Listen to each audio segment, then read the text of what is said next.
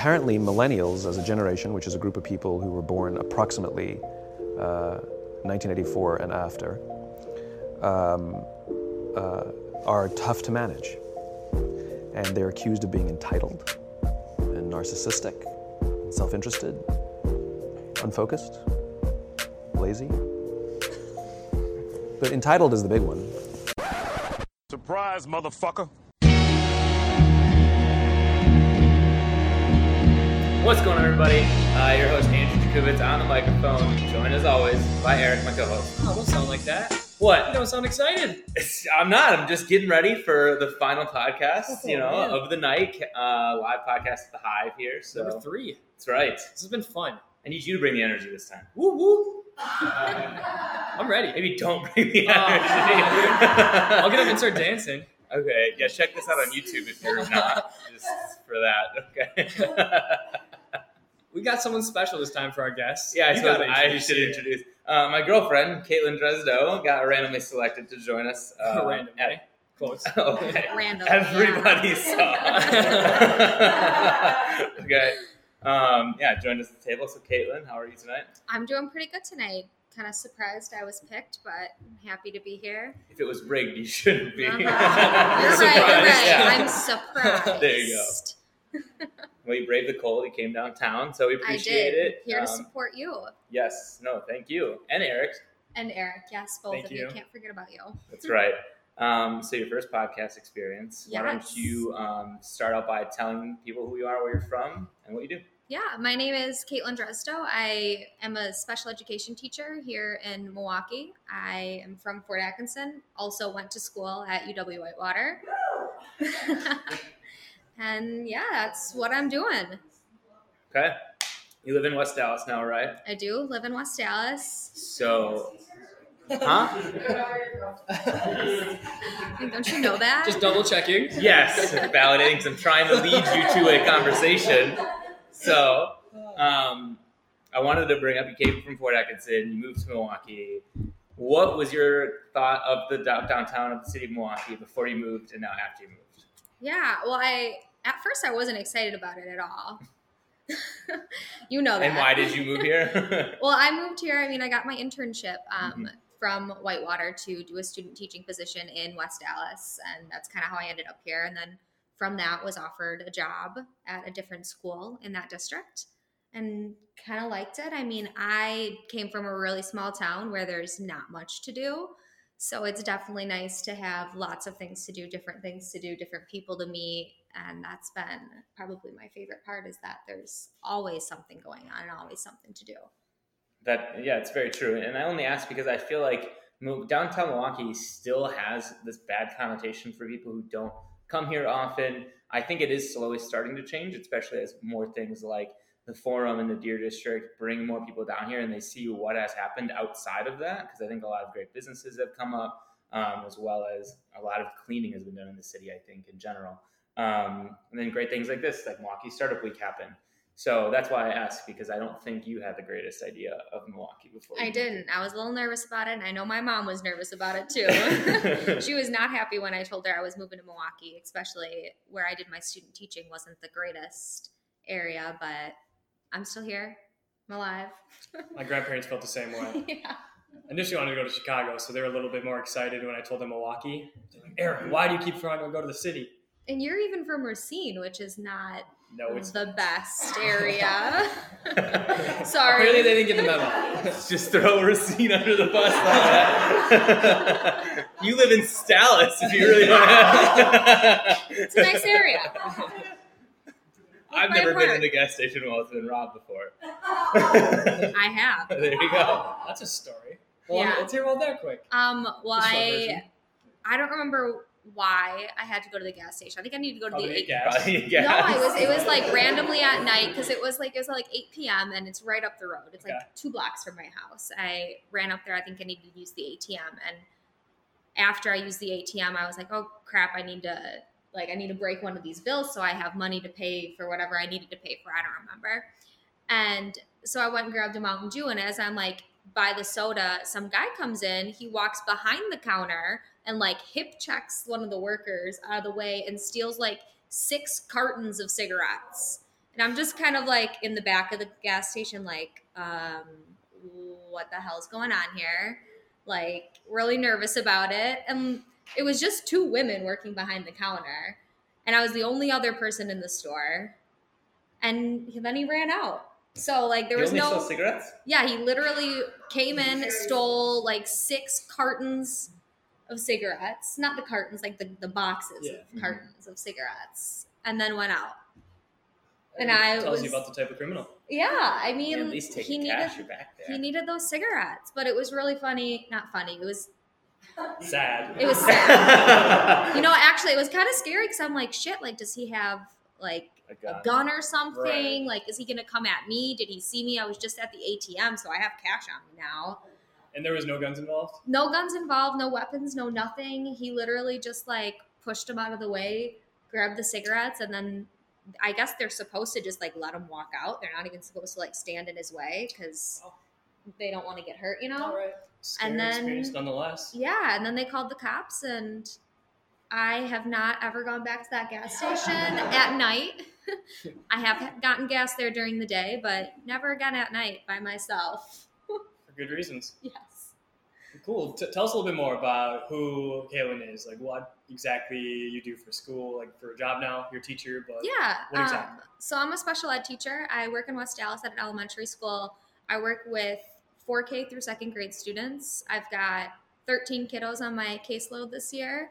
I'm in a kind of a unique opportunity where I'm part of a classroom that's a 1-2 split, so 1st and 2nd grade students, and there's 11 of my students in that classroom, and I spend most of my day with those kiddos, and then I've just got one other classroom I'm in with my kindergartners. And is it all like a specific classroom, or are they in the class? Like, how exactly does that work? Yeah, so I do what's called cross-cat teaching. So cross-cat is I'm in the classroom with them. Okay. And then some of my students who are a little bit lower in either reading or math or, you know, behavior skills, social skills, that kind of stuff, I pull them out of the classroom for specific interventions. And then the rest of my time, I just kind of support them in the classroom with any activity they're doing, whether it's writing, math, reading, art, any other project we might be doing, as well as just kind of supporting, being there for any times they're acting up or need a break. Anything like that. Okay. Is it what you expected when you went to school for it? Yeah. Well, I didn't go to school to be a teacher to start with. What did you go to school for? I started out as a bio major. I wanted to do occupational therapy. Yeah. And at Whitewater, I picked the school before I picked really what I wanted to do. So I went in for occupational therapy, and I was going to do my undergrad and then go on and get my master's in OT. It's another 2-year program after the 4-year degree. And I hated every single class I was in. They were so hard. I was failing chemistry, failing biology. I hated going to class. It was horrible. So I just kind of said, this is probably not what I want to do. I can't do another 3 years of this. And I left. I studied abroad and continued with some psychology courses because that was kind of an interest of mine. And then while I was there, I knew I wanted to work with kids because I wanted to do OT in the schools, but didn't want to continue with those science classes. So then I decided, let's try special ed and see how that goes. And I started, and I loved it. From the first field experience I was in, I was like, yep, this is where I should be. Okay. So why do you like it so much? I like just that every day is different. Like, I don't walk into work and I'm like, all right, this is the same. You know, I got to do this activity. All right, now I got to do this spreadsheet. It's literally different every single day, just depending on what my kids are coming to me with, depending, you know, if they're having a bad day, if they're coming in screaming and yelling, you know, it's just different and never boring. I'm never just like standing there like, all right, what should I do? Because there's 100 things that I can be doing. Definitely. And sometimes there's kids throwing chairs at you. Yeah, sometimes there's kids throwing chairs at me. And staplers. Yes, Similar theme we got going on tonight. I've had an apple thrown at me too. Not this year, but yes. I mean, it's never boring, and that's why I think I like it. That is cool. So I'm going to drop this in early because it kind of relates. Like, so for you it's a little different. Like, you really can't regret going to college probably because you needed it, but would you recommend other people go to school? Like, what's your whole feeling on college in general? Yeah, I mean, I loved college. I mean, if I didn't go to Whitewater, I wouldn't have met Andrew. That's right. And I wouldn't have ended up here in Milwaukee. I mean, the Whitewater teaching program is amazing. So I would say if you're going into teaching, Whitewater is the school to be at, because I basically have my job today because of that. Like, I applied for my internship through Whitewater, got the internship, and then was hired on with the same school district I got my internship at. It's amazing. Yeah. And they say that, like, your Whitewater teaching degree, you know, if you apply for a school, like, you kind of go on the top of the pile because it is such an awesome experience. Because before my first job teaching, I had experience in 6 different classrooms of different age levels, different categories, different, all kinds of different needs. So I had a ton of experience even before I was applying for my first job. That's awesome. All from Whitewater. Yeah. So I don't regret it. I'd say you just got to know what you want to do. I mean, which is tough going into school. Yeah. Like, I don't think, you know, most of the people that went to school. Like, I don't know if anyone really knows what they're going to do when they go into school. I changed my major 7 times. I didn't. But 7 times? But you changed it 7 times? A lot. Oh, man. And I think the number is actually 7. What were they? Number one was general business. Number 2 was marketing. Number 3 was mathematics. Took an entire semester of calculus classes. Not fun. 4 was... Can relate to that. PT. 5 was back to general business. 6 was... So there's 6, and then 6 was finance. And that's where I ended up. And how long were you at Whitewater? 4 years. I got lucky. Yeah. All 8 that semesters. In 4 years. Yeah. Yeah, I like when I switched back to business. Casually be like, how long were you in school, idiot? 8.5 years. No, but when I switched back, like I went to my what are they called, advisor? Yeah. And I went and I was like, guys, this is gonna be bad, because the semester beforehand I dropped an accounting class like the middle way through, and I was like, I don't need this. It doesn't matter. 241. Not accounting, sorry, econ. Oh. And so I went in and I'm like, all right, I'm going back to business. I know I'm stupid. How much longer am I going to have to go for? So, like, luckily, all the classes you took outside of this, like math and stuff, it's going to transfer over to a lot of the just like miscellaneous classes that you needed. And some of these are actually going to suffice some of the stuff you needed for, like, I don't know, bio or whatever it was. So I got lucky, and long story short, I only needed to go for 8 semesters. All right. Nice. Bringing this back to our guest, Kaitlyn, though, even though that was a nice little fun trip down memory lane. Oh, we never talked about that. One thing that I think is kind of interesting is the spotlight that's been put on mental health and other things such as autism and Asperger's in the past decade, probably. You know, as somebody who works in that field and has family with some of those things, how is that... Obviously, it's a good thing, but how have you seen that change in schools from when we were going to school to now you teaching them? Yeah, definitely. The biggest change I've seen is our school district now has a partnership with St. Allis, which is a therapy company. They actually come in and we have a therapist. Right now, we actually have 2 therapists because they're part-time, who actually provide therapy sessions at school for a lot of our kids. So that's been an amazing change to see, and I think it's been really beneficial because there are so many kids coming in with trauma, and especially in my school district, I don't know why, but for whatever reason, our school has a lot of kids with coming from foster homes. So foster homes, there's obviously some type of trauma in the background, whether, you know, for having to be in a foster home, and it's been really nice to have those therapists here. We have a social worker, which... I don't think we had a social worker growing up at our school. I think I did. Well, we didn't. Fort Atkinson.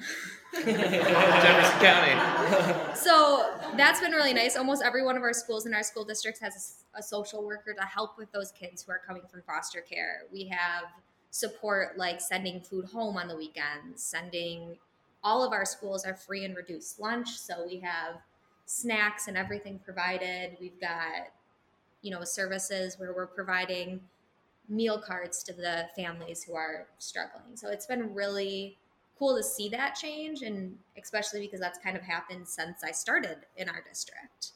So it's been cool. That's amazing. Is this like a statewide thing? Are all schools doing this, or are you guys just one that's doing it yourself? I hope so. I think so. I think it's there's just a big change around mental health and just it being more okay to talk about it, okay to seek out the help that you need, and getting the help for those kids who need it now rather than waiting until they're 18 years old and they got to go seek the help out on their own. Oh, so yeah. I think I want to say that it was just past where they're trying to move more mental health resources into the schools. That's amazing. Yeah, I was just going to bring up, because I think teaching and teachers and how do I put this delicately? The money that gets transferred to their bank accounts has been a large discussion in the state of Wisconsin for many years. Yeah. But even in special ed and all that stuff, it's not always the easiest to get things or the help that, you know, they need, especially for teachers. So if somebody knows a teacher or has a teacher in their family, how can they help them out? What can they do for them if they wanted to, such as getting things to their classroom or whatever it may be? Yeah, well, I know for me, I mean, you already know about this, but this past school year, there was this big movement called Clear the Lists for teachers, and it was an Amazon list. So teachers from all over made Amazon wish lists to help build their classrooms. And I was super blessed this year, and I actually was gifted over like 50 items off my list. So an entire library of new social thinking books, which are amazing. I love teaching them now. So I guess to answer your question, how can family members help out or friends and family? It's just kind of being there as a support person, because being a teacher is not just about teaching kids. Like, I go to school and I'm a teacher, mom, nurse. Sometimes I feel like I'm just a babysitter at points, but like there's so many other things that I do at work that are aside from the teaching. Like just being that support person for all of my kids. So just kind of what my friends and family can do is just kind of be there to support me, listen to me, complain about my day. Snacks are always welcome because kids eat a lot and they're super motivated by snacks. Mm-hmm. Flaming hot snacks. That's like a big thing now. My kids will literally do anything for a bag of flaming hot Cheetos. Me too. So... I was going to say you as well. I mean, I love flaming hot Cheetos too. But that's, I mean, snacks are always a good thing. Like a box of chips is what, like $6, but that goes so far in motivating my students and anybody's students really, because who doesn't want to do something for a bag of chips at school? I was going to say in elementary school, it's chips, and then you go to college and it's a t-shirt. Yes. And people will come up for anything. Yeah. Sweet. We've got a couple minutes here. Yep. So let's ask that last question. I'll let you do it. Oh, you want me to? Do it. Okay. So what would you tell 21-year-old Kaitlyn? And it cannot be, don't go to the bar and meet Andrew. Damn. But what would you go back and tell 21-year-old Kaitlyn with all the knowledge you have now? It's a hard question because I feel like I kind of... You've had two people to prepare. I know, but I feel like my route that I took to get here worked for me. I guess biggest advice. This is hard. I'd say like getting involved more in college, because that's one thing that I kind of wish I would have done is like gotten out there. And I did it my last 2 years of college where I was part of that like community garden on Whitewater's campus now. It's pretty new. I don't know if it was there when you all were there. But I just called all the old. Not all of you. Just some of you. But that's one thing that I wish I would have just done earlier on in college, because then I feel like I would have met more people. I mean, I have some really solid friendships that I made in college, but just getting out and getting involved more, I think. Mm-hmm. And you studied abroad. Not too many people, I feel like, do that anymore. At least I haven't met a lot of people that did, whether it's the money or whatever it may be. But what was that like? You went to Scotland and Europe, so you didn't have to learn a different language, which is good.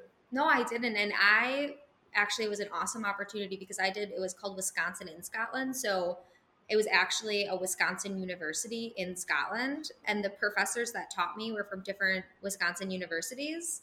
And my transfer credits actually came from River Falls. So it was zero hassle with trying to get my credits to transfer over. I was able to take classes that directly fit into what I needed. Like we had a diversity credit we had to do at Whitewater. Mm-hmm. I'm sure you guys had to do that too. And I was able to fulfill that with a writing class over there. And all of my credits transferred over. I didn't lose any credits, but it was amazing. I lived in a castle, which was amazing. And I met so many people there.